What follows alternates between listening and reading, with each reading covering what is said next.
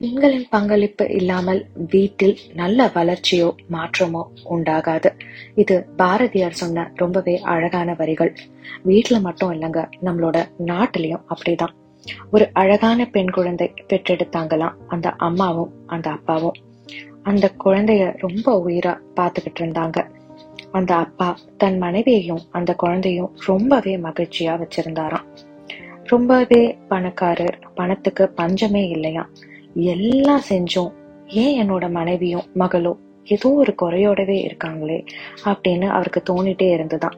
இப்படியே காலம் போக போக அந்த குழந்தையும் வளர்ந்து பெரியவளா ஆயிட்டாலாம் பல பிசினஸ் பண்ணி நிறைய பணம் சம்பாதிச்சு எல்லாமே தன்னுடைய மகளுக்காகவும் மனைவிக்காகவும் செஞ்ச போதும் இந்த குறை இருந்துகிட்டே இருந்துதான் அந்த அப்பாவோட மனசுல. ஒரு நாள் அவரு அவங்களோட ஃப்ரெண்டு கிட்ட போய் இதை சொன்னாராம். அதுக்கு அவர் சொன்னாராம் அட விடுப்பா நீ வேற இதுக்கு ஃபீல் பண்ணிட்டு இருக்க எல்லா பொண்ணுங்களுமே இப்படிதான். நீ என்னதான் பண்ணாலும் அவங்க சாட்டிஸ்ஃபையே ஆக மாட்டாங்க அப்படின்னு. இன்னும் சில ஃப்ரெண்ட்ஸ் கிட்ட போய் ஐடியாஸ் கேட்டாராம். அவங்க இதை வாங்கி கொடு அதை வாங்கி கொடு. இன்டர்நேஷ்னல் ட்ரிப் கூட்டிட்டு போ. இங்க போ அங்க போ. கொஞ்சம் எக்ஸ்ட்ரா டைம் ஸ்பெண்ட் பண்ணு.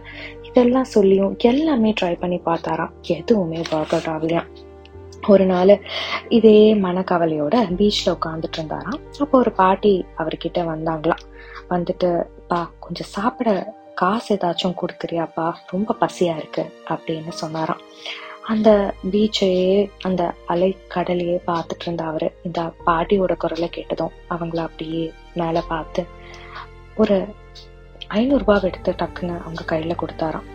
அந்த பாட்டிக்கு ரொம்பவே சந்தோஷமாகி உன் நல்ல மனசுக்கு நீயும் உன் குடும்பமும் எப்பவும் எந்த குறையுமே இல்லாம சந்தோஷமா இருப்பீங்க அப்படின்னு சொன்னாங்களாம். அதுக்கு அவர் அந்த பாட்டிய பார்த்துட்டு ஒரு மாதிரி அலட்சியமா சிரிச்சாராம். அந்த பாட்டி ஏன்பா இப்படி சிரிக்கிற? கடவுள் உனக்கு நல்லதே செய்வாரு. எந்த பிரச்சனையும் உனக்கு கொடுக்க மாட்டாரு. உன் நல்ல மனசை பார்த்தாலே தெரியுதே அப்படின்னு சொல்லிட்டு அந்த பாட்டி இப்படி சொன்னதை கேட்டு அவரும் அவரோட மனசுல இருந்த பாரத்தை அந்த பாட்டி கிட்ட சொன்னாராம். இதெல்லாம் கேட்டு அந்த பாட்டி அவர்கிட்ட சொன்னாங்களாம். நீ உன்னோட மகளுக்கும் மனைவிக்கும் எல்லாமே செய்யற. ஆனா அவங்களுக்கு என்ன வேணும்? அவங்களுக்கு அது பிடிச்சிருக்கா? அவங்களோட விருப்பம் என்ன? இதை எல்லா விஷயங்களையும் நீயே முடிவு பண்றியா? இல்ல அவங்கள கேட்டு முடிவு பண்றியா? அப்படின்னு கேட்டாங்களாம். அதுக்கு அவரு சொன்னாரா அவங்கள கேட்டு நான் ஏன் முடிவு பண்ணணும். அவங்களுக்கு என்ன பிடிக்கும் என்ன கொடுத்தா சந்தோஷப்படுவாங்கங்கிறது எனக்கு தெரியும். அதனால நான் அவங்க கிட்டலாம் எதையுமே கேட்க மாட்டேன். அவங்களுக்கு என்ன செய்யணுங்கிறது என்னை விட இந்த உலகத்துல யாருக்கு தெரியும்? அப்படின்னு அவங்க சொன்னாங்களாம். அதை கேட்டு அந்த பாட்டி சொன்னாங்களாம். எந்த ஒரு பொண்ணும் பெருசா நினைக்கிறது அவளோட குடும்பத்தை மட்டும்தான். எல்லா முடிவுகளையும் அந்த பொண்ணு எந்த முடிவை எடுக்கிறதா இருந்தாலும் அவளோட முடிவும் அந்த குடும்பத்தை சார்ந்தே இருக்கும். இது நம்ம குடும்பத்துக்கு சரியா வருமா? இதுல நம்ம குடும்பத்துல இருக்கவங்களுக்கு பிடிக்குமா? இந்த மாதிரி அவ எந்த முடிவு எடுத்தாலும் அவளோட குடும்பத்தை பத்தி யோசிச்சு மட்டும்தான் எடுப்பா. ஒவ்வொரு அப்பாவும் கணவனும் மகனும் சகோதரனும் அவங்களோட வாழ்க்கையில இருக்கிற பெண்களுக்கு முடிவெடுக்கிற சுதந்திரத்தை கொடுக்கணும். அவங்களோட சுதந்திரத்தை பயன்படுத்தி அவங்க அவங்களோட வாழ்க்கையில என்ன வேணுங்கிறதையும் அவங்களுக்கு பிடிச்ச விஷயங்களும் அவங்க எப்ப செய்யறாங்களோ அப்பதான் அவங்களோட மனசுல சந்தோஷம் இருக்கும்.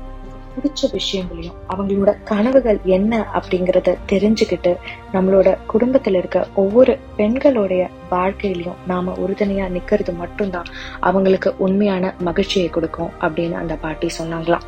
அந்த பாட்டி சொன்னதை கேட்டதுக்கு அப்புறமா தான் அவருக்கு புரிஞ்சுதான் நாம இத்தனை நாள் நம்ம வாழ்க்கையில நம்ம குடும்பத்துல இருக்க நம்மளோட மனைவிக்காகவும் மகளுக்காகவும் என்னெல்லாம் செஞ்சிருந்தாலும் அவங்களுக்கு உண்டான சுதந்திரத்தை நம்ம கொடுக்கலையோ அவங்க அவங்களோட வாழ்க்கையில எடுக்க வேண்டிய முடிவுகளை நாம தனியா இண்டிபெண்டா எடுக்க விடலையோ எல்லா விஷயங்களையும் ஒரு அப்பாவாகவும் ஒரு கணவனாகவும் நான் அவங்கள இன்ஃபுளுன்ஸ் பண்ணிட்டு தான் இருந்திருக்கேன் அப்படிங்கிற உண்மையை அந்த அப்பா புரிஞ்சுக்கிட்டாராம். ஒவ்வொரு முடிவுகளையும் பெண்கள் எடுக்கிறதுக்கு முன்னாடி ஆயிரம் விஷயங்களை யோசிக்க வேண்டியதா இருக்கு. இது நம்ம ஹஸ்பண்ட்க்கு பிடிக்குமா? நம்ம பையனுக்கு பிடிக்குமா?